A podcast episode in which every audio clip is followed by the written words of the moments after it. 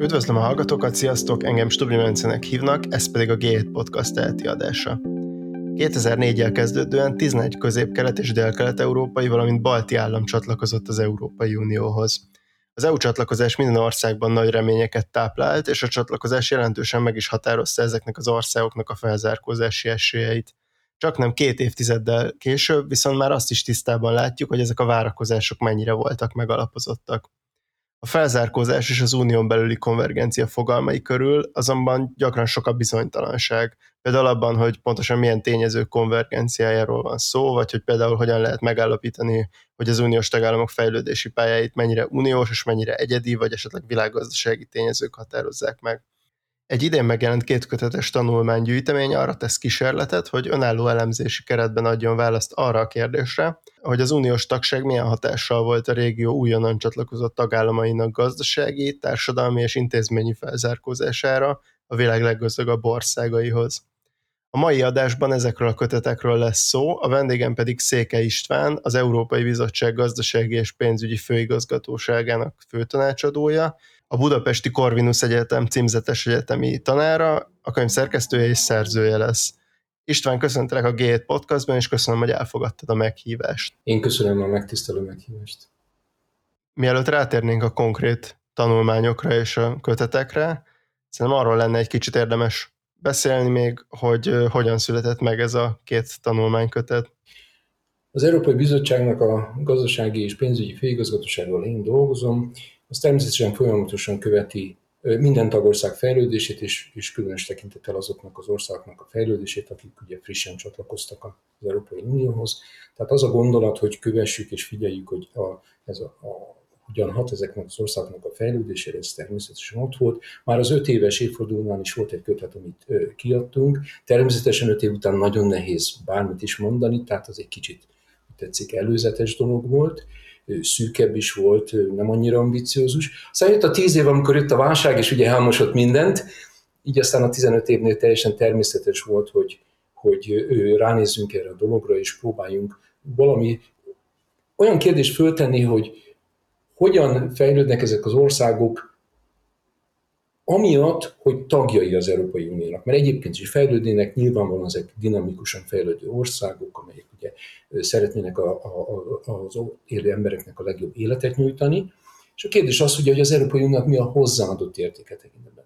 A másik fontos gondolat az volt, hogy azért nem csak magunk csináljuk meg, mert ugye azért mi benne vagyunk, ha úgy tetszik, érdekelt felek vagyunk, tehát nagyon fontos, hogy a külvilággal ezt, kapcsolatban legyünk, a külső tudást is behozzuk, és legyen interakció, legyen egymásra hatása a tudományos életet. Ezért aztán egy nagyon széles körből hoztuk be a tudást, és a Bécsi WIW gazdasági intézettel együtt, tehát a, szerkesztőtársam Michael Landesman professzor, a Linz Egyetem professzor, ennek az intézetnek volt a tudományos igazgatója nagyon hosszú ideig, és ez az intézet például egyik nagyon fontos központja azoknak a kutatásoknak, amik a régióban néznek, illetve nem csak azok, akik már tagok, hanem azok, akik remélhetőleg valamikor tagok is lesznek. Tehát ők is adtak nekünk egy nagyon fontos, ha úgy tetszik, kontrollt, támaszt, interakciót, és azt gondoltuk, hogy így együtt talán tudunk egy, egy, egy hasznosabb ismeretet nyújtani magunknak és másoknak is. A kötetek a korábban csatlakozott és alapító uniós tagállamoknak a tapasztalatainak az összegzésével indítanak ezeknek az államoknak a fejlődési ívének a bemutatásával és a konvergencia trendjének az összegzésével. Röviden összefoglalva mm, ezekhez képest hogyan viszonyul le a 11 vizsgált ország elmúlt két évtizede, és úgy általában mi derül ki ez alapján a konvergencia történetekről az Európai Unióban? Ez egy nagyon érdekes kérdés. Ponton ugye a világban kiadott egy tanulmányt, ahol az Európai Uniót a konvergencia gépezetnek hívta, tehát egy olyan szervezetnek, egy olyan össze, az országok olyan összefogásának, ami felgyorsítja a konvergenciát. Itt is, meg korábban is talán meg kellett említeni, hogy ez egy élő kutatás, tehát nem ez egy lezárt kutatás, itt megyünk tovább, és a továbbterjesztésnek az egyik legfontosabb dimenziója az, hogy megpróbáljuk ezt az elemzési keretet minden tagállamra kiterjeszteni, mert nem csak semmi különleges nincs igazából a kelet-európai országokat tekintetben, annyi, hogy ők később jöttek a klubhoz, de ez a klub korábban is folyamatosan vett be olyan országokat, amelyek a jövedelem szintje jóval alacsonyabb volt, mint az átlag vagy a legfejlettebb országoké. Ugye az megalapításkor is már 1957-ben a római szerződés aláírásakor ugye volt Luxemburg, ami nagyon-nagyon gazdag volt, még Németországhoz is képest is, és volt Olaszország, ami a, a, a Franciaország, Németország, Benelux államokhoz képest ugyanolyan ha úgy tetszik, szegény volt, mint amikor a kelet-európaiak csatlakoztak, vagy a, a, a, az Európai Unióhoz. Tehát a, az Uniónak van egy története a tekintetben, hogy hogyan tudja az alacsonyabb jövedelmi országokat befogadni ebbe a közösségbe, és segíteni nekik arra, hogy fejlődjenek. Azért azt is látni kell, hogy ez a közösség nem ugyanaz a közösség, mint ami 1957-ben volt, azóta ugye lett az egységes piac, azóta lett az euró, azóta lett a gazdaságpolitikai koordináció, nagyon sok minden történt, tehát egy állandóan változó szervezetben. Nem ugyanabba a szervezetbe léptek be a, az EU 11-es országok, mint Olaszország alapításkor, vagy mint a, dél-európai országok a 80-as évek közepén, ennek ellenére azt lehet mondani, hogy az Európai Unió, például, hogyha az első 30 évét nézzük, egy páratlan ugye olasz gazdasági csoda, most már fiatalok nem emlékeznek erre, mert manapság nem úgy gondolkozunk Olaszországban, mint az olasz gazdasági csoda, de a Olaszország az 57-es csatlak, vagy az alapító, ugye alapító tag volt, a 1990-re elérte a legmagasabb országok jövedelmi szintjét, teljes konvergencia. Az Egyesült Királyság és Olaszország jövedelmi szintje 1990 reál értékben mérve egy főre majdnem úgy, nem lehetett megkülönböztetni Tehát ha úgy tetszik, igenis a megalapításkor is volt egy nagyon sikeres konvergencia történet, és azért Olaszország egy nagy ország volt, a hat közül egy nagy ország, és pont az Olaszország, illetve a dél-európaiak tapasztalata mutatja azt, hogy ez nem egy egyirányú utca. Tehát az, hogy az Európai Unióhoz tartozik egy ország, az egy óriási lehetőség, ez a dél-európai országok tapasztalata is mutatja, de ez vissza is fordulhat. És Olaszország 1990 óta folyamatosan elszakad a legfejlettebb országoktól, és most már a megszerzett előnyének kb. egyharmad, kétharmad közötti részt elvesztette.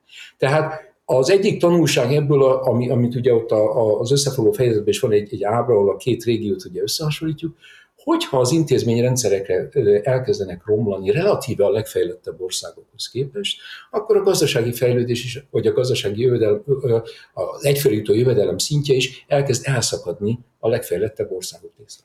Ez persze a egyfelé jutó GDP-t jelenti, és ugye ennek az egész elemzésnek az a lényege, hogy beszélünk a gazdasági felzárkózásról, a szociális felzárkózásról és az intézményi felzárkózásról, ahol a gazdasági felzárkózásra úgy tekintünk, mint egy lehetőség arra, hogy egy jobb életet biztosítson az embereknek. A GDP-nek önmagában nincs értéke. Az az értéke, hogy az emberek jobban élnek, ki tudják teljesíteni vágyaikat, el tudják érni a, a céljaikat, tanulni tudnak, jól élnek, fogyasztanak. Tehát ez a célja a gazdaságnak, és nem egyértelmű a kapcsolata egyfelé jutó GDP fejlődés, tehát a gazdasági felzárkózás és a szociális felzárkózás között. És pont az egyik legfontosabb tanulsága a, például a dél országnak, ami ugyanúgy közép-kelet-európában is egyre jobban megfigyelhető, hogy ott is, ahol, amikor az intézményeket hagyjuk leromlani, a gazdaság elkezd lassulni a felzárkózás, aztán akár el is elkezdhet leszakadni. Ehhez képest ugye a, az intézményrendszernek az is a fontossága, hogy a meglévő gazdasági felzárkózás mennyire tudjuk átkonvertálni szociális felzárkózásra. Ez nem egyértelmű. Attól, hogy egy ország GDP-t termel, még nem feltétlenül él mindenki jobban, és főleg nem mindenki, és nem mindenhol. Tehát ugye ennek a kötetnek az is egy nagyon fontos, több nagyon kiváló elemzés van benne, magyar szerzők tollából is, ami azt mondja, hogy az, hogy egy ország átlagosan hogyan mozog, az nem mondja meg, hogy a szegény emberekkel mi történik, a közepesen jövedelműekkel, a gazdagokkal mi történik, akik városban laknak, akik Budapesten laknak, akik vidéken laknak, akik egyik országban laknak, másik országban laknak. Tehát próbálunk bevezetni, bemutatni egy olyan elemzési keretet, ahol azért árnyaltabban tekintünk arra, hogy mit jelent az, hogy egy ország felzárkózik, kizárkózik föl, hogyan, milyen gyorsan, milyen áron, Mit kell ahhoz tenni, hogy felzárkózzon? Illetve, ha valamit nem tesz, akkor miért nem zárkózik föl?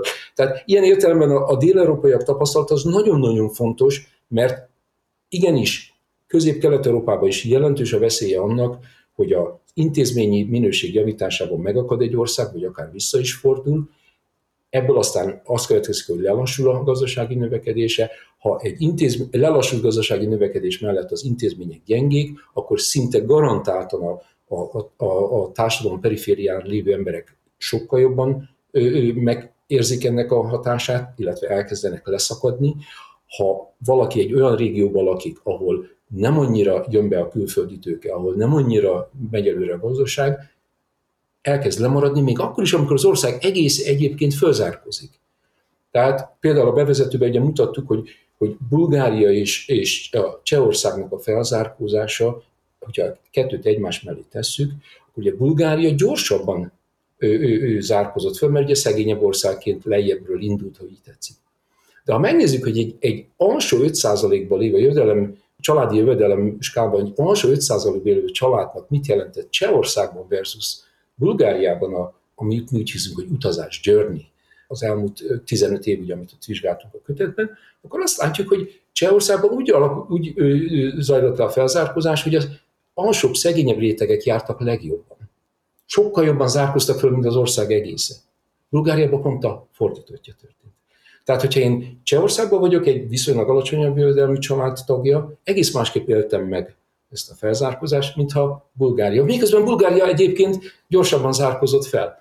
Na most ennek mi az értéke? Hogyan, hogyan adjuk össze a szegényeket a gazdagokkal? Ezek nagyon-nagyon nehéz kérdések, és mi arra törekszünk, hogy bemutassuk, bevezessük ezeket a dimenziókat, hogy aztán mindenki maga eldönthesse, hogy mit gondol erről. De ezek nagyon fontos kérdések, és eddig nem igazán így tekintettünk a dologra, és nem igazán. Másik nagyon fontos része ennek a, a, az elemzésnek, hogy nekünk mindig a legfejlettebb, leggazdagabb, társadalmilag, szociálisan, intézményileg legfejlettebb országok az iránytű. És azt nézzük, hogy ahhoz képest hogyan ö, ö, zárkozunk föl, ami azért egy kicsit más, mint amikor azt mondjuk, hogy az EU átlaghoz képest. Mert ilyen értelemben ugye mindenkinek az az ambíció, hogy úgy éljen egy Magyarországon felnövő fiatalnak az az ambíció, hogy úgy éljen, mint egy Dániában felnövő fiatalnak. Ugyanazok legyenek a lehetősége, ugyanúgy járhasson egyetemre, ugyanúgy él, el, elérhesse a céljait az életben, és ugyanolyan jól éljen. Tehát ilyen értelemben ezért választunk egy más iránytűt, egy más, és próbáljuk ezeket a különböző dimenziókat bevezetni, és én azt gondolom, hogy ennek a kötetnek talán ez a, a, a, a hozzájárulás az irodalomhoz. Igen, szerintem ez a rész, ez, ez, ez nagyon érdekes volt nekem is, amikor olvastam a, a kötet bevezetőjét, és pont ezért azt gondoltam, hogy egy kicsit talán részletesebben is belemehetnénk ebbe, hogy pontosan mit jelent ez, amikor arról beszélsz, hogy a, hogy a leggazdagabb országok csoportja, ez mit jelent, mit jelent az, hogy, hogy a, a konvergenciának a különböző aspektusai, tehát pontosan egyébként például milyen mutatószámokon keresztül vizsgáltátok ezeket a kérdéseket. Illetve szerintem az is érdekes, hogy amíg egy első GDP-ben konvergenciát talál a kötet, ö, szociális szempontból viszont ö, viszont nincs konvergencia, és egyébként az is érdekes lenne, hogy ennek mi lehet az oka. Szerintem ez az egyik legizgalmasabb probléma, amit vizsgálunk. Természetesen nem tudjuk teljességében megválaszolni. Ez egy hatalmas problémakör, amiben talán elemeket tudunk adni, hogy, hogy mindenki maga, mindenki maga meg is éli valahogy, attól függően, hogy hol él ezekben az országban, fiatal, öreg, képzett, nem képzett, Budapesten él, vagy valahol máshogy. És ugye teljesen jogosan más történik. Tehát az egyik kérdés ugye az, és erre a könyv elég sok támpontot ad, hogy ezt meg tudjuk ítélni, hogy egy ország a gazdasági fejlődését mennyire tudja átkonvertálni úgynevezett szociális fejlődés, ahol a szociális fejlődést ezzel a Human Development Index-el közelítjük, ami egy összetett dolog, ott a jövedelem, a, a, az oktatás, tehát hogy valaki mennyire, milyen mértékben részes az oktatásban, mennyit ér el az oktatás, milyen magasra jut az oktatási szinten, és az egészség, tehát a, a meddig él egészség, szóval, hogy meddig él, az élettartam ugye változása mutatja. Természetesen ennél sokkal komplexebben is mérhetjük, ugye nagyon sok dimenziója van a dolognak, de első nekifutásra ugye ezt veszük. Az első megállapítás ugye az, hogy a régiónak a gazdasági konvergenciát nem sikerült teljes mértékben ugyanolyan szintű mértékű szociális konvergenciává átalakítani. És ugye az egész elemzésben azt csináljuk, hogy, hogy vannak kontraszt csoportok a világ más részeiről, hogy nézzük, hogy ott mi történik. És ugye a gazdasági felzárkózásban Közép-Kelet-Európa, mint egy országcsoport a világ leggyorsabban van felzárkózó országcsoportja. Vannak egyes országok, például Dél-Korea, nagyon-nagyon gyorsan konvergált az elmúlt 30 évben, de országcsoportok tekintetében ez a leggyorsabban felzárkózó. Itt, itt ahhoz a négy országhoz való felzárkózásról van szó a, az a... Igen, igen. Ez egy proxy, a, a, az a négy ország, az a proxy arra, arra nézve, hogy hol van a világ legfejlettebb része. Kiterjeszthetnénk ezt, vehetnénk egy globális országcsoportot is, hozzáadhatnánk Új-Zélandot, hozzáadhatnánk Ausztráliát, Kanadát. Próbálom, ez a négy ország, az Ausztria, Dánia? Ausztria, Hollandia, Dánia és Svédország. Ezek, hogyha megnézzük a stabilan a világ legfejlettebb országai, és néztük azt is, hogy ha a globális csoportot veszünk, tehát hozzáadjuk a, a, a globálisan nagyon fejlett, próbáltunk nem nagy országokat oda tenni, mert azért egy közép országot nem lehet Amerikához hasonlítani, vagy Németországhoz hasonlítani. Azért tettük be ezt a négy országot, mert ez nagyon megfogható. Mindenki tudja, hogy mi az, hogy Ausztria, mi az, hogy Hollandia, mi az, hogy Svédország, Dánia. Ezt meg tudjuk érinteni, oda tudunk utazni rendszeresen. Vannak, akiknek a gyerekei oda házasodtak, szóval ezeket érezzük, ezeket tudjuk. Hát egy magyar embernek az, hogy Bécs és Budapest, ugye már a vicc régen is, hogy mi a különbség Bécs és Budapest között, már a szocializmus is megvolt ez a, ez a vicc. Tehát, hogy, hogy, hogy ez egy olyan támpont, amit mindenki érzékelni tud, politikusok is, emberek, és ezért tettük ide, de ez egy nagyon intuitív valami, és ez a világ legfejlettebb része, intézményileg, gazdaságilag is, minden szempontból. És szociálisan is természetesen, ezek nagyon fejlett, szociálisan nagyon fejlett országok. Tehát ez egy jó támpont arra, hogy mi az, amit egy jelenleg a Földön élő társadalom tud nyújtani a tagjainak. Ez a, ez, a, ez a legmagasabb szint nagyjából. Ez egy jó iránytű arra, hogy mit akarunk elérni. Jól megragadja azt az igényt, hogy azt szeretném, hogy nekem is olyan életem legyen, mint a legjobb élet bárkinek. Nagyjából. Ugye ez, ezt a vágyat. És ez egy, egy teljesen jogos és, és szerintem ki is elégíthető vágy ma közép-kelet-európában, hogyha jól csináljuk a dolgokat. Tehát ilyen értelemben igen, ez, ez a négy országhoz mérjük a dolgot, és a szociális felzárkózásban is ezekhez az országokhoz mérjük, ami egy nagyon magas mérce. Na most, amit akartam mondani, az az, hogy Közép-Kelet-Európa gazdaságilag a leggyorsabban felzárkózó régió volt ebben a periódusban. Szociálisan már nem. Érdekes módon az ázsiai országok a gazdasági növekedésüket jobban tudták szociális konvergenciába. Na most ennek lehet az is az oka, hogy, hogy az induló pontban azért a közép-kelet-európaiak a, a, a, a, a korábbi tervgazdaság alatti fejlődésben, azért a szociális fejlődésében nem voltak annyira lemaradva, mint amennyire gazdaságilag lemaradtak. Tehát azért a magyar oktatási rendszer a, a, a, a tervgazdaság időszakában azért európai oktatási rendszerről nem volt olyan messze. Hát az élettartam azért az összetett dolog volt, mert ugye ott az iparosításnak nagyon komoly környezet szennyező hatása volt, ami aztán ugye az élettartamra nagyon jelentős negatív hatással bírt. De azért azt kell mondani, hogy ezek a régiók azért Európában voltak, a történelmük, a hagyományuk azért ott volt. Tehát ilyen értelemben lehet, hogy az is a probléma, hogy ellentétben a gazdasági fejlettség a GDP-vel mért el, a szociálisban nem volt akkora szakadék, tehát nem volt olyan könnyű, olyan gyorsan felzárkózni, de tény az, hogy szociális felzárkózás tekintetében nem annyira kiugró a teljesítmény, mint a gazdasági terület.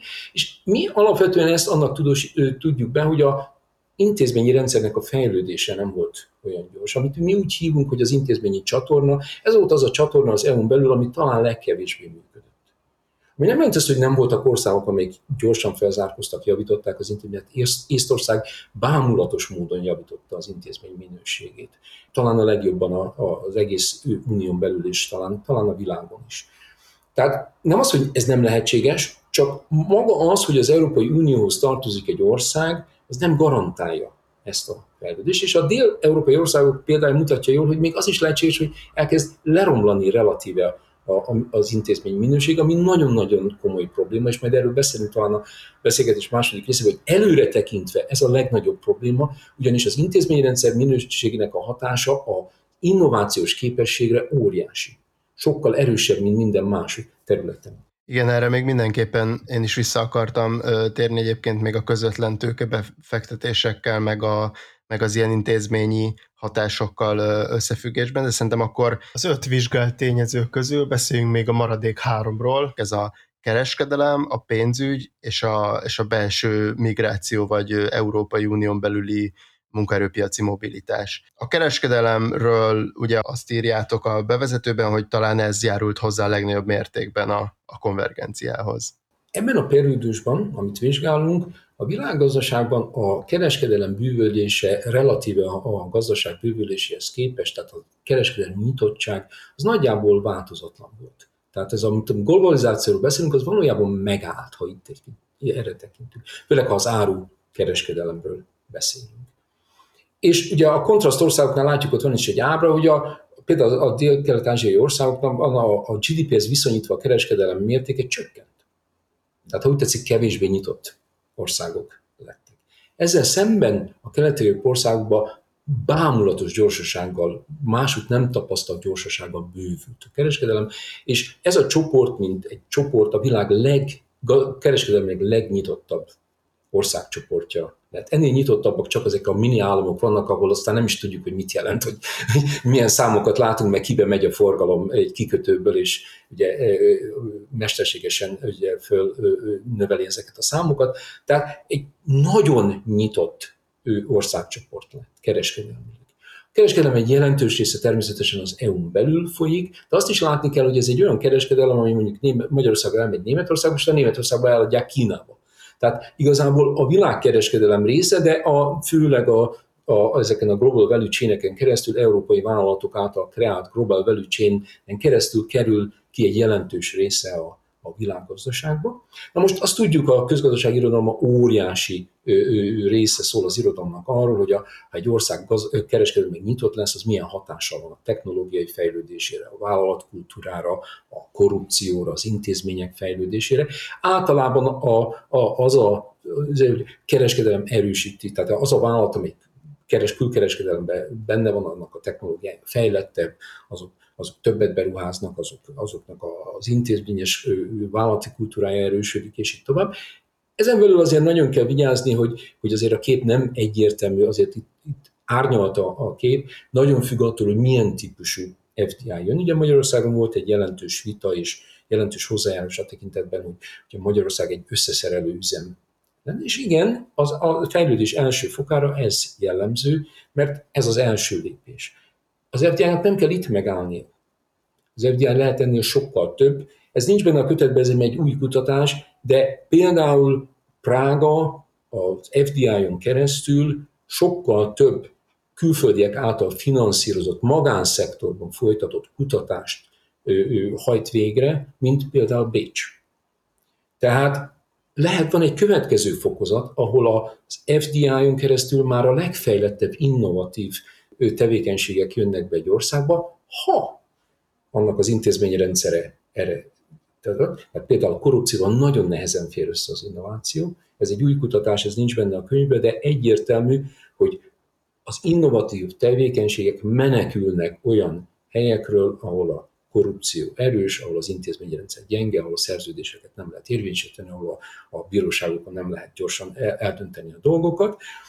De ha ez rendben van, és vannak nagyon jól képzett fiatal emberek, mint ami Prágában tényleg nagyon sok van, több, mint bármelyik, szinte bármelyik városban Európában, abban a pillanatban az FDI ezt is elkezdi behozni, és erre azért már nem lehet azt mondani, hogy, hogy ez, ez, ez tehát amit akarok mondani az az is, ez általában igaz az, az Európai Unióra, de az FDI-ra is, hogy ez egy lehetőség. Aki jól él vele, annak nagyon sokat tud hozni, és a fejlődés különböző fázisain keresztül átsegíti, és segíti abban, hogy minél gyorsabban mozogjon a különböző fejlődési fázisok között.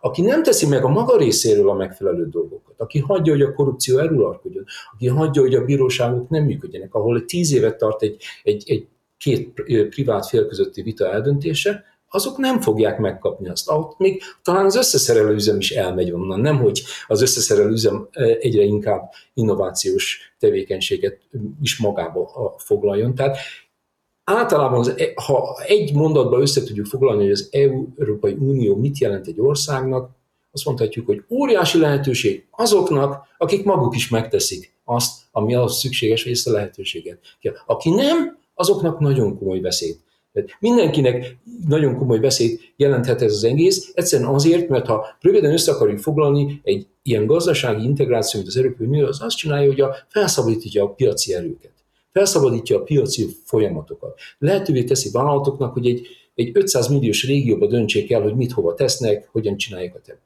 Tehát ezeket a, a, a, gaz, a piaci erőket felszabadítja, és ezek brutális hatású erők, egy adott közösségnek, akár egy országban, egy városban, egy régióban az a feladata, hogy alkalmazkodjon ehhez, hogy tudja, hogy hogy kell egy ilyen környezetben.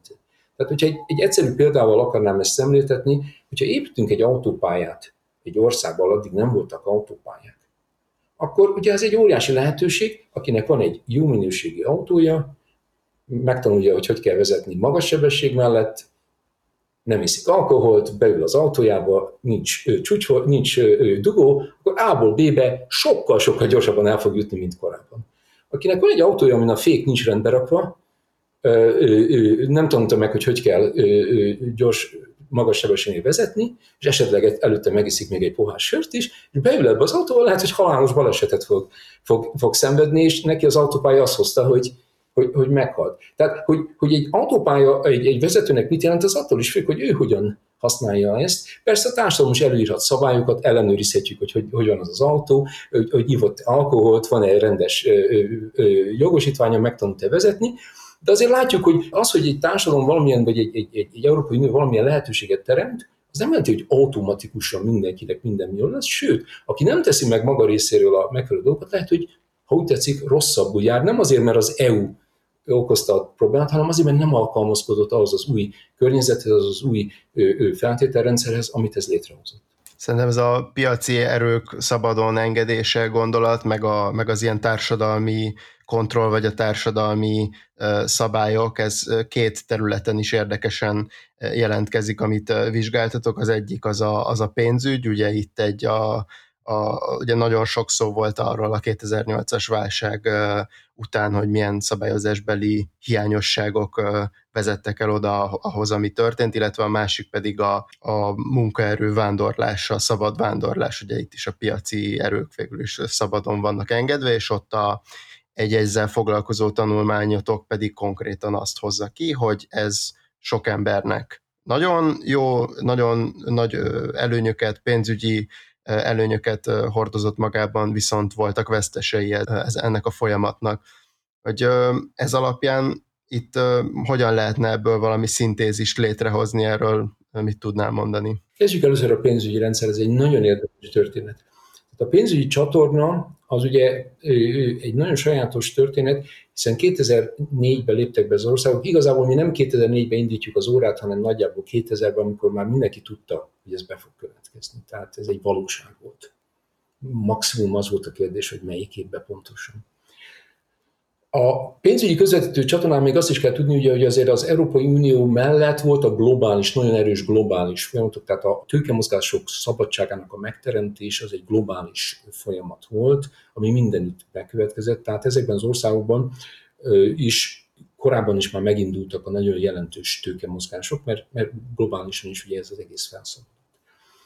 Na most ugye a 2000 vagy 2004-től tekintve egészen 2000 8-ig vagy 7, 7-ig tekintve, ugye ez a, ez, a, ez a gazdaság is különösen Európában egy nagyon sajátos volt, ugyanis borzasztóan fölgyorsultak a, a, az országok közötti tőkemozgások. Nagyon jelentős tőke áramlott be, nem csak Közép-Kelet-Európában, és talán nem is elsősorban, hanem Dél-Európában is, tehát a Spanyolországban, Portugáliában, Görögországban, kicsit talán Olaszországban nem olyan sokat, ez a, a, a, a folyamat az ugye azt jelentette, hogy azok az országok, akiknek felesleges plusz tőkéjük volt, azok befektették, átaljántották ezt olyan országba, ahol ugye, ha úgy tetszik, tőke hiány volt.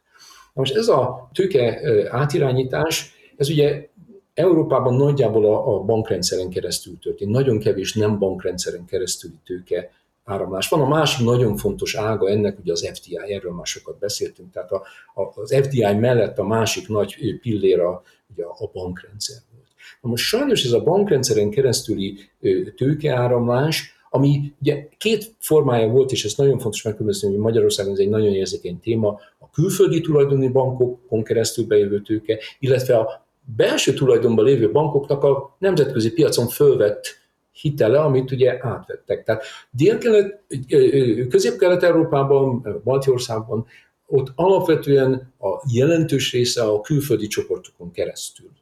Tehát ugye Magyarországon is ugye masszívan jelen voltak a külföldi tulajdonú bankok, de másutt is.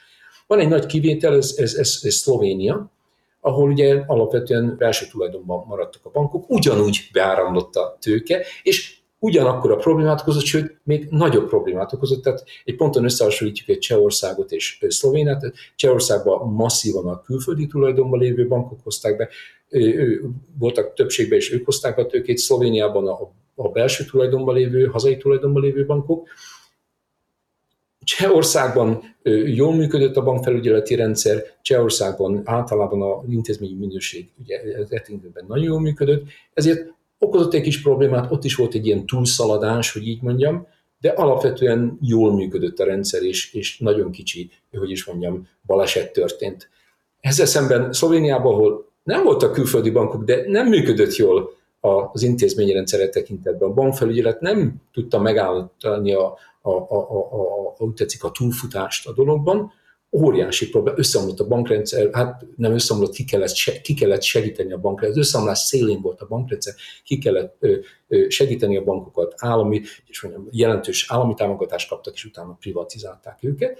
Tehát Ugye a lényeg az, hogy volt egy, egy része a, a, a fejlődésének Európában és a világban de különösen Európában, hogy volt egy nagyon jelentős túlfutás. Na most ennek két ága volt, amit nagyon jel, fontos megkülönböztetni, és van egy kiváló tanulmány, Fabrizio Coricelli és szerzőtársa közül, ami empirikus mikroadatokon mutatja ezt meg, hogy Közép-Kelet-Európában a vállalati szektornak nyújtott hitelek, azok nagyon jó minőségek voltak, és a válság ide, válság oda folytatottak, túléltek. Voltak benne kisebb hibák, de alapvetően jól működött. Tehát a külföldi tulajdonú bankrendszer, amikor vállalatoknak adta a hiteleket, elég jól allokált. Tehát azoknak a vállalatoknak adta, akik a legtermékenyebbek, akik jól tudtak növekedni, és viszonylag jól ki is használták. Voltak kisebb hibák, de hát ez mindig előfordul bankolásnak. Az a része, ami a lakossági szektorban, különös tekintettel a mortgage lending, tehát hogy a, a, a lakásvásárlásra, vagy lakásépítésre, lakásvásárlásra, az viszont egy alapvetően rosszul allokált része volt, ott volt egy nagyon jelentős túlfutás, ugye a lakásárak az egekig nőttek, különösen a balti országokban, és utána, amikor a rendszer összeomlott, akkor utána ott volt egy nagyon jelentős probléma, amit rendbe kellett hozni. Ugyanez lezajlott Dél-Kelet-Európában, azzal a különbséggel, hogy ott a vállalati szektor hitel is ugyanúgy problémás volt. Pedig ott hazai tulajdonú bankok voltak. Tehát igazából nem az a fontos, hogy egy bankrendszer, vagy egy bank az hazai vagy külföldi, hanem milyen minőségű az a bankrendszer. És attól, hogy magán, attól még nem biztos, hogy jó minőségű. Attól, hogy állami, még nem biztos, hogy rossz minőségű. Tehát az a fontos, hogy, hogy, hogy milyen minőségben működtek ezek a bankok, a bankfelügyeletek mennyire tudták ellenőrizni ezeket a folyamatokat, és ahol jó volt az intézményrendszer, ott ugyanaz a borzasztó erős piaci nyomás kis problémát okozott, vagy semmit, ahol meg nem, ott meg nagy problémát okozott, de összességében a pénzügyi csatorna az egy vegyes dolog, igazából egy, egy, egy túlfutást hozott létre, utána egy korrekciót, és aztán szép lassan kezdett normálisá válni a, a, a dolog. Aztán utána van egy új történet, ugye a Banking Union és ezek, de hát ez már inkább a jövő. Most a migrációs, tehát a, a, a államhatárokon keresztül mozgás nagyon fontos, meg itt olyan értelemben beszélünk a migrációról, hogy az országok között, tehát az Európai Uniós országok között nem az a migráció, hogy, hogy az Európai Unión kívül bejövő emberek, hanem hogy az Európai Unión belüli szabad mozgást kihasználó állampolgárok ről beszélünk. Ugye itt nagyon jelentős különbségek vannak az országok között, ugye van egy ábra, ahol mutatja, hogy az a lakosság százalékában hány százalék él külföldön, és ugye ez egy Románia, egy Bulgária nagyon más, mint egy Csehország, és ugye a többi ország ezek között van. Tehát ez, ugye ez is mutatja, hogy, hogy, hogy mennyien mentek el az attól függ, hogy mi volt abban az országban ahol lehetőségek voltak, különösen van egy rész, ahol bemutatjuk, hogy ahova jött FDI, onnan nem mentek el az emberek. Mert miért mentek volna el? Kiváló munkahelyük. Tehát, hogy az FDI és például az emberek mozgása között is van egy, egy, egy átválthatóság. Ha egy ország jó feltételeket teremt arra, hogy oda jó minőségi külföldi tulajdonos, magas technológiát behozon, nem akarnak elmenni a fiatalok. Sőt, ott akarnak maradni, mert, mert, mert nagyon jó életet biztosít nekik, és dinamikus fejlődés, tudásban, jövedelemben, lak, lakhatásban, és így tovább. Ezzel szemben olyan országok, ahol ugye ilyen nem volt, különösen olyan régiók ezekben az országokban az nem volt, egy nagyon jelentős kiáramlás volt. Na most amikor elkezdenek, ugye, akik kiáramnak, azok egy jelentős része fiatal ember. Az a régió, aki elveszti a tehetséges fiataljait, annak a jövője bizony nagyon kétségesé válik, mert hát ők azok, akik létrehozzák a jövőt, ők azok, akik ugye megteremtik, és ha ők nincsenek ott, akkor vállalatok sem mennek oda, mert miért mennének oda? Hát nincsenek ott azok, akiket ők akarnának alkalmazni. Tehát egy régiónak a fejlődését, hogy onnan a fiatalok, tehetséges, jóképzett, vállalkozó szellemi fiatalok eláramlanak, annak bizony nagyon jelentős kormány. Egy nagyon fontos aspektus ennek annak, amiről nem szabad megfelelkezni, hogy a, az, az FDI és az országok határokon keresztüli mozgásnak egy nagyon jelentős dimenzió az, hogy egy országon belül mi történik. Tehát ezek a folyamatok nagyon jelentős vándorlást és mozgást alakítottak ki országokon belül is. Tehát és a fővárosokban, vagy egy olyan városban, mint mondjuk Győr, vagy egy Lengyelországban is vannak nagyon dinamikusan fejlődő városok a fővároson kívül, egy Vaszváv, egy, egy Poznány. Ezek nagyon jelentősen országon belül is vonzák a fiatalokat, mert hát ott vannak a jó minőségi munkák, ott jó az élet minősége, ott, ott, ott, ott van a vibráció, ott történnek a dolgok, ezért oda mennek. Tehát az nagyon fontos az, hogy, hogy e, ennek egyik legfontosabb dimenziója, amikor az országok között hogy mozgásban mi történik, hogy az, ez milyen hatása van az országon belül. És ez azért nagyon fontos, mert országon belüli fejlődési problémákkal elvileg ugye ott vannak az európai pénzek, amik arra szolgálnak, hogy a, a, a legkevésbé fejlett, hátramaradott régiókat segítsék. De amikor megnézzük ezeket, hogy pontosan hogy, hogy működnek, akkor látjuk, hogy megint nagyon erős az egymásra hatás az intézményrendszer minősége is, hogy egy EU-s pénz milyen hatással van egy országra olyan régiókban, ahol jó minőségű az ön, a helyi önkormányzat, ahol, a, ahol van egy koncepciózus vezetés, ahol, ahol, ahol nem lopják el a pénzt, ahol, ahol jól alokálják azt a pénzt, ott ez nagyon sokat segít. Ahol viszont nem, ott szinte semmit. Tehát megint ugye egy, ugyanaz a pénz, ami jön Brüsszelből, ugyanúgy egyik régió, másik régióban, az egyik régióban nagyon jelentős pozitív hatása van, a másik régióban, hogy te ugye utaltál erre a korábbi előzetes beszélgetésünkben, akár azt is előidézhet, hogy kialakul egy ilyen rendseeking, egy ilyen, ilyen, ilyen hogy is mondjam, élősködő kultúra, és ha úgy tetszik, tönkreteszi a, a, az intézményeket, tönkreteszi a társadalmi viszonyokat, a társadalmi kapcsolatrendszert. Tehát megint csak azt lehet mondani, hogy az, hogy valaki pénzt kap az Európai Uniótól, az egy nagy lehetőség, de hogy eznek mi lesz a hatása, ez attól is függ, hogy ott, ahol kapják a pénzt, ott mi történik.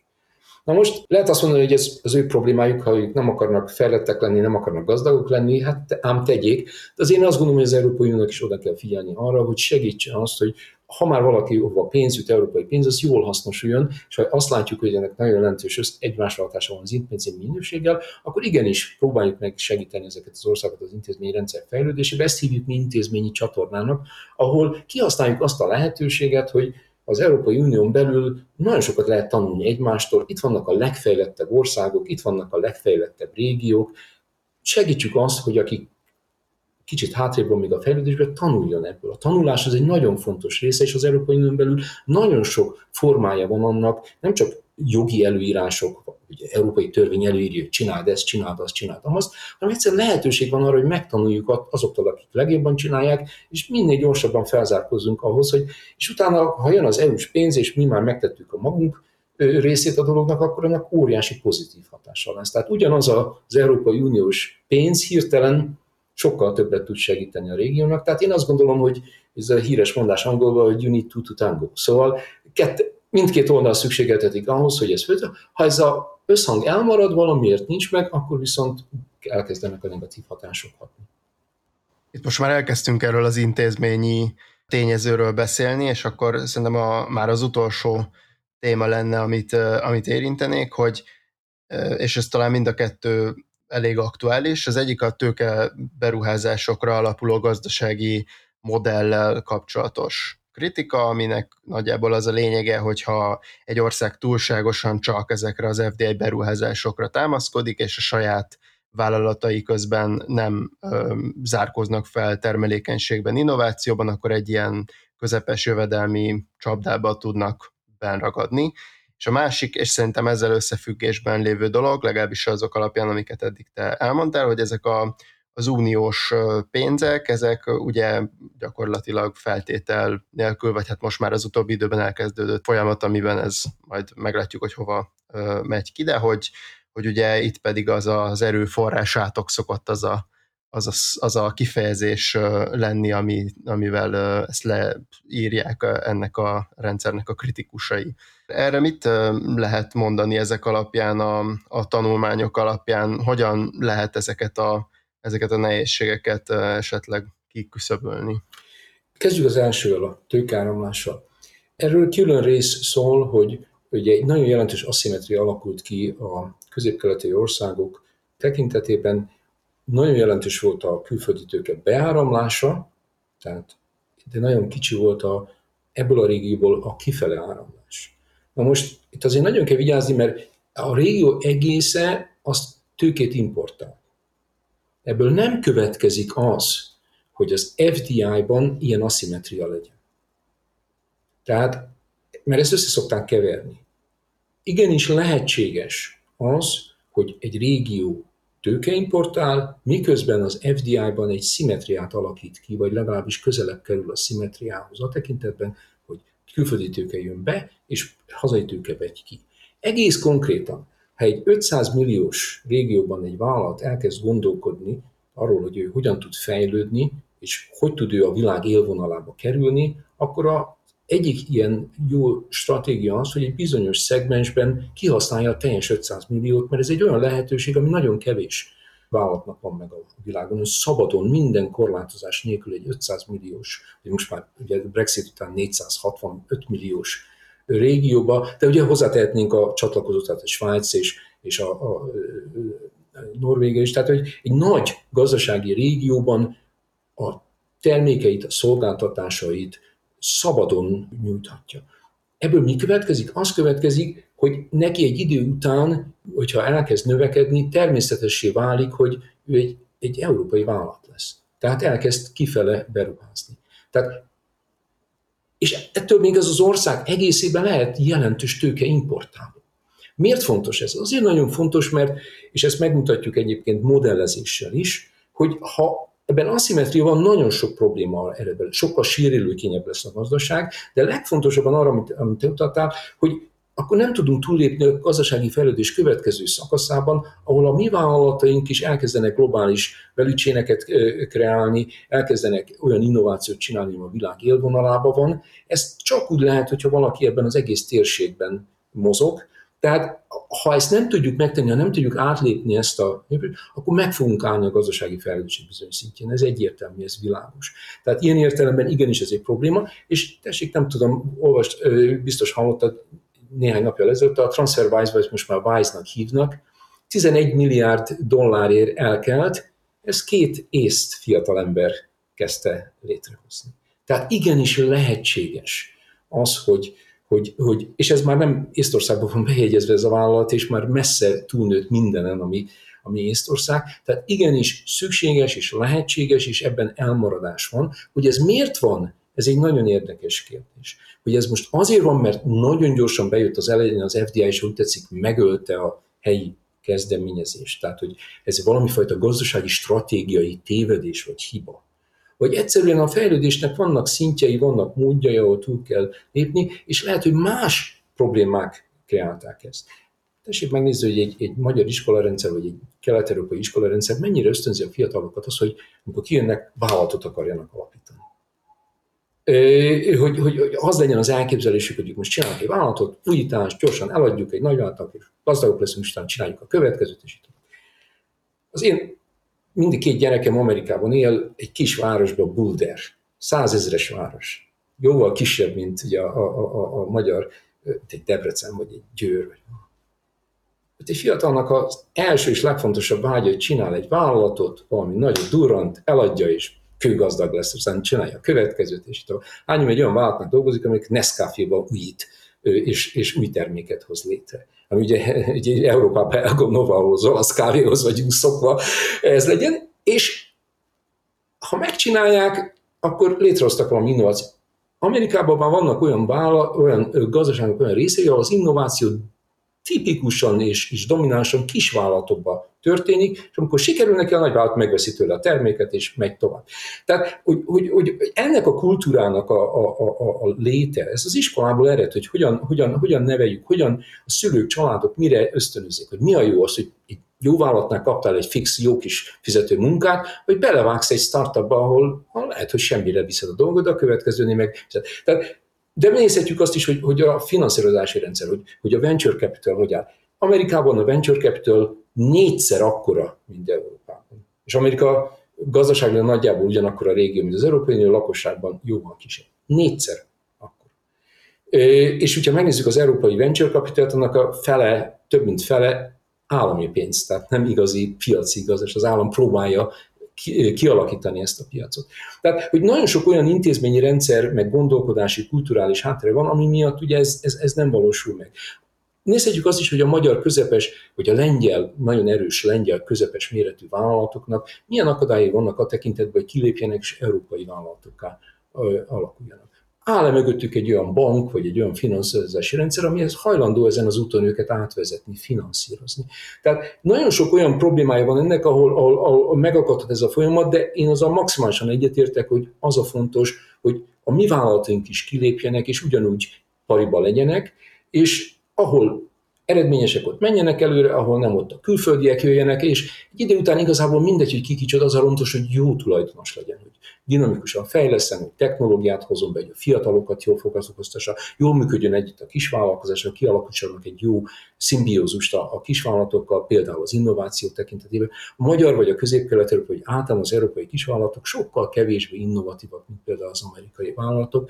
Tehát igenis sok mindent lehet tenni ez ügyben, és Magyarország nem áll olyan rosszul. Budapest egy nagyon jelentős startup központ, én azt gondolom, hogy ennek sokkal nagyobb a potenciája, és ez egy olyan terület, ahol, ahol oda kéne figyelni. És akkor amit a, még ezzel összefüggésben, amit felvetettem, hogy ezek a, az uniós források és az intézményi minőség, illetve akár ennek a hatása erre a közepes jövedelmi csapda kérdésre, ugye ezzel kapcsolatban vannak-e, és hogyha vannak, akkor milyen megállapításai vannak a kötetnek? Két fejezet is foglalkozik azzal, hogy az európai pénzek milyen hatást fejtettek ki. Ugye nagyon jelentős összegben jöttek európai pénzek. Mind a kettő modell alapú, tehát egy nagyon szofisztikált modellel próbálják megnézni azt, hogy ahol az összes hatást megpróbálják belefoglalni a modellbe is. Úgy tetszik egy ilyen általános egyensúlyi modellbe, tehát hogy minden hatást figyelme. Ezek tiszteletre méltó tanulmányok és kiváló szerzőktől, magyar és, és, és nemzetközi szerzőktől, és én ezeket nagyon tiszteletbe tartom, magam is ökonometrikusként, modellezőként indultam az életbe, de azt kell mondanom, hogy például ezekben a modellekben az, hogy korrupció nincs benne. Mert hogy ezek a modellek még nem képesek modellszinten beleépíteni azt, hogy mi van akkor, hogyha korrupció van. És ugye van egy külön fejezet, ami arról szól, hogy a közbeszerzésen keresztüli korrupció kontroll hatása milyen jelentős az országban, és ugye az európai pénzek jelentős része közbeszerzésen keresztül kerül be a gazdaságba.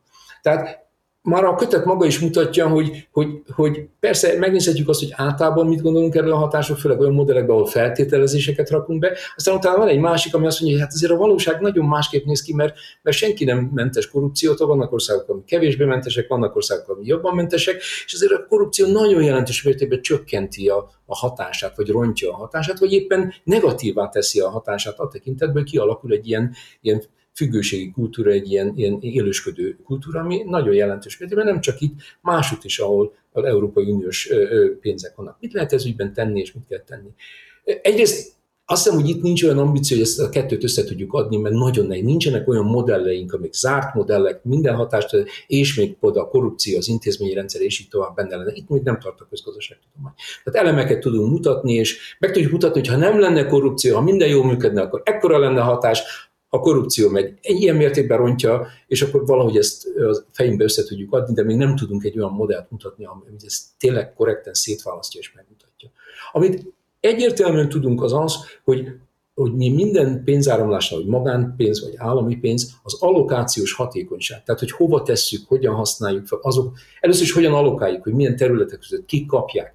Ez az allokáció, ez, ez valami objektív kritériumrendszeren alapul, vagy politikai kapcsolatokon keresztül. És nem kell Magyarországra gondolni, ugye nyilván mindenkinek azonnal beugranak a, a dolgok, de ez mindenütt egy, egy nagyon komoly probléma. Most jöttem egy konferenciáról két napon haza, ahol azt nézték meg, hogy hogy, hogy Csehországban a politikai donál, az, hogy a, a, ott van egy adatbázis, ahol megmutatják, hogy a vállalatvezetők milyen pártoknak adományoztak pénzt, és talán megnézték, hogy az európai pénzek allokációját mennyire befolyásolja az, hogy ki adományozott pénzt a kormányhoz közel álló dolgokhoz, és mit tesz Isten, nagyon jelentős kapcsolatot találtak, ami nem lepő, meglepő, mert ugye a mi könyvben lévő fejezet is azt mondja, hogy Csehország azon egyik országok része, ahol a közbeszerzésen keresztül is nem sikerült olyan jelentős mértékben javítani, miközben az ország egészen nagyon szépen haladt előre. Tehát ez is mutatja, hogy, hogy még a legfejlettebb, legsikeresebb országok esetében is nagyon nehéz ugye ezt a hatást kiküszöbölni, de a bottom line, hogy így mondjam, az az, hogy ha egy ország intézményi fejlődése, belső intézményi fejlődése nem tart lépést, akkor igenis előjöhetnek ezek a hatások, a negatív hatások. Ha lépést tart, akkor viszont a pozitív hatások jönnek elő. Tehát nem az Európai Uniós pénz a hibás a dologért, hanem a két dolognak az egymásra hatása hozza létre a pozitív vagy a negatív hatást. Mi ebből a tanulság? Ami alapvető elemi érdekünk az, hogy ezt a páratlan lehetőséget, hogy valaki kopog az ajtónkon, és azt mondja, hogy szeretnénk nekünk, nektek pénzt adni, mikor volt a magyar történelemben utoljára ilyen, hogy valaki külföldről jött és kopogott az ajtón, és azt mondta, hogy pénzt akar. Én emlékszem olyan epizódusban a magyar történelemben, ahol kopogtak az ajtón, és elvittek pénzt, nem is keveset. Tehát, hogy ez egy történelmi lehetőség, amit ha jól kihasználunk, akkor lesz nekünk jó, ezért használjuk ki jól. Tehát ez egy egyértelmű, és az, az teljesen világos és egyértelmű, hogy a korrupció az csak rosszat okoz e tekintetben, de azért nagyon fontos, hogy a korrupcióról úgy gondolkodjunk, hogy a korrupció az mindenütt ott van. Az a, a, a, ha, ha egy teljesen korrekt állami rendszere van a közbeszerzésnek, és a másik oldalon a magánszereplők összefognak és kijátszák a rendszert, ugyanúgy baj lesz. Persze az államnak akkor megvan a technológiáját, a mi kötetünkben megjelenő írásban is olyan emberek vannak, akik nagyon szofisztikált technikával rendelkeznek a tekintetben, hogy megmutassák, hogy hol vannak a korrupciós kockázatok, belenéznek a szerződésekbe, az árazásból tudnak mondani kockázatot, hogy hol lehet, és akkor utána ott van a, a, az államnak a megfelelő szerve, hogy megvizsgálja, hogy most tényleg korrupció volt-e, vagy csak a modell jelzett valamit.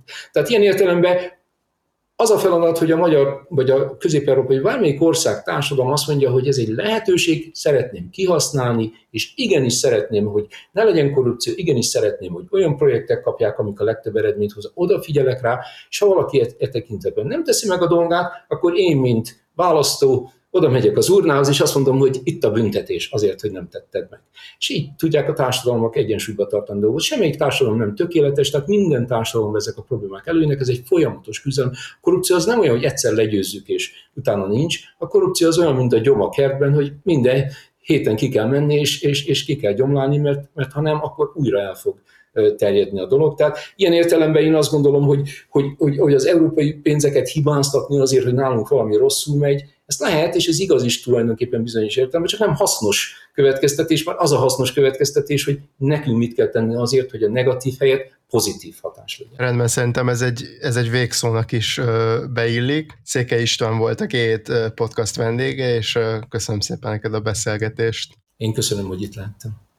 A hallgatóknak pedig köszönöm, hogy itt voltak velünk, iratkozzatok fel ránk ott, ahol a podcastokat hallgatjátok, és ha tehetitek, akkor támogassatok minket úgy, mint hogyha előfizetnétek alapra a g7.hu per támogatás oldalon. A podcast most nyári szünetre megy, újabb adásokkal szeptembertől kezdve fogunk jelentkezni. Én Stubnya Bence a G7 újságírója vagyok, a G7 podcastot hallottátok.